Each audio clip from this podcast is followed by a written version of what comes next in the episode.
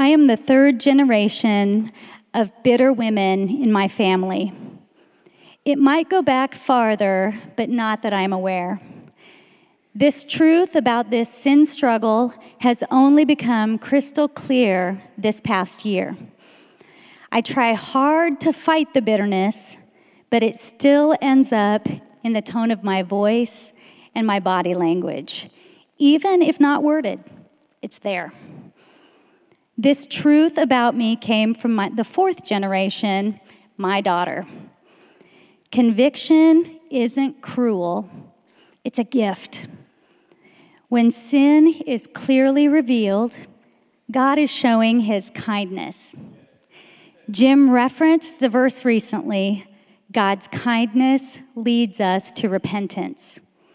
I have experienced this kindness again and again. Confession is also a gift of God. We stay stuck when we try to hide or cover up our sin. But the light of Christ reveals our sin to expose it, so we can be free from it.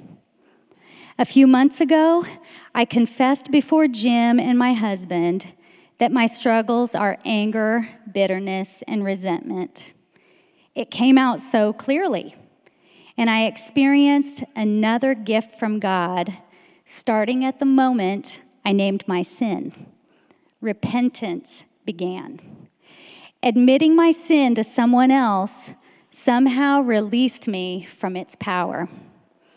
Understand, no circumstances changed that day, but the Lord is changing me. Just like Jim said, bitterness is like weeds that are always there. The roots are there under the surface, and the bitterness can pop up overnight. This is what happens to me, but I'm starting to recognize the specific things that trigger bitterness to well up within me.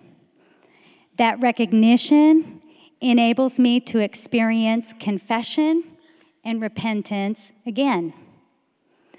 I now know the bitterness doesn't have to define me, nor do I want it to. I am on a journey this year, reading through the Bible with my ladies group. It's so powerful reading through the Bible from beginning to end, not skipping anything. I am seeing where this daily routine is becoming part of my weed-killing regimen. Prayer and fasting have also become common tools for me in combating the weeds of bitterness.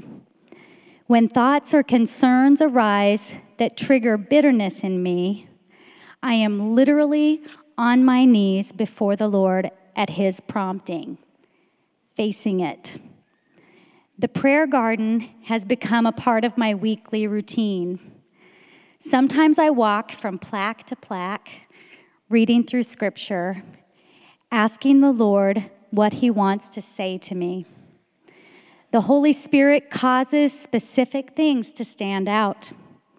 Sometimes I'm on my knees there, again, bringing my painful circumstances to the Lord. Other times, I like to sit where I'm facing the cross. I hear the water. It's so cleansing to me, and I meditate on God's word. The prayer garden isn't magical or mystical, but there's transformation that I take home when I leave my burdens and cares in the garden. They don't follow me back to my car or wherever I go. They stay there at the foot of the cross, right where they belong.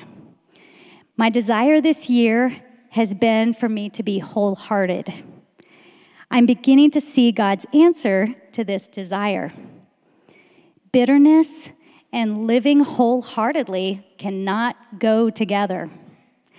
I want to love God and others wholeheartedly now more than I want to wallow in my own bitterness from offenses.